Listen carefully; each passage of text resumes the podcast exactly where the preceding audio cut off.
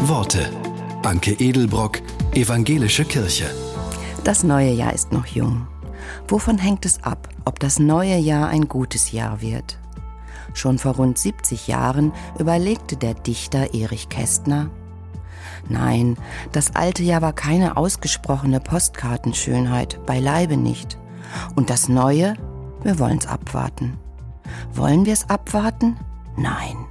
Wir wollen nicht auf gut Glück, nicht auf den Zufall, nicht auf die Weisheiten der Regierungen, die Intelligenz der Parteivorstände und die Unfehlbarkeit aller übrigen Büros hoffen.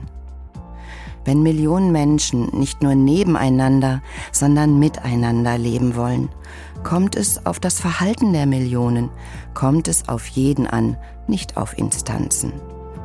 Wenn Unrecht geschieht, wenn Not herrscht, wenn Dummheit waltet oder Hass gesät wird, stets ist jeder Einzelne zur Abhilfe mit aufgerufen. Jeder ist mitverantwortlich für das, was geschieht.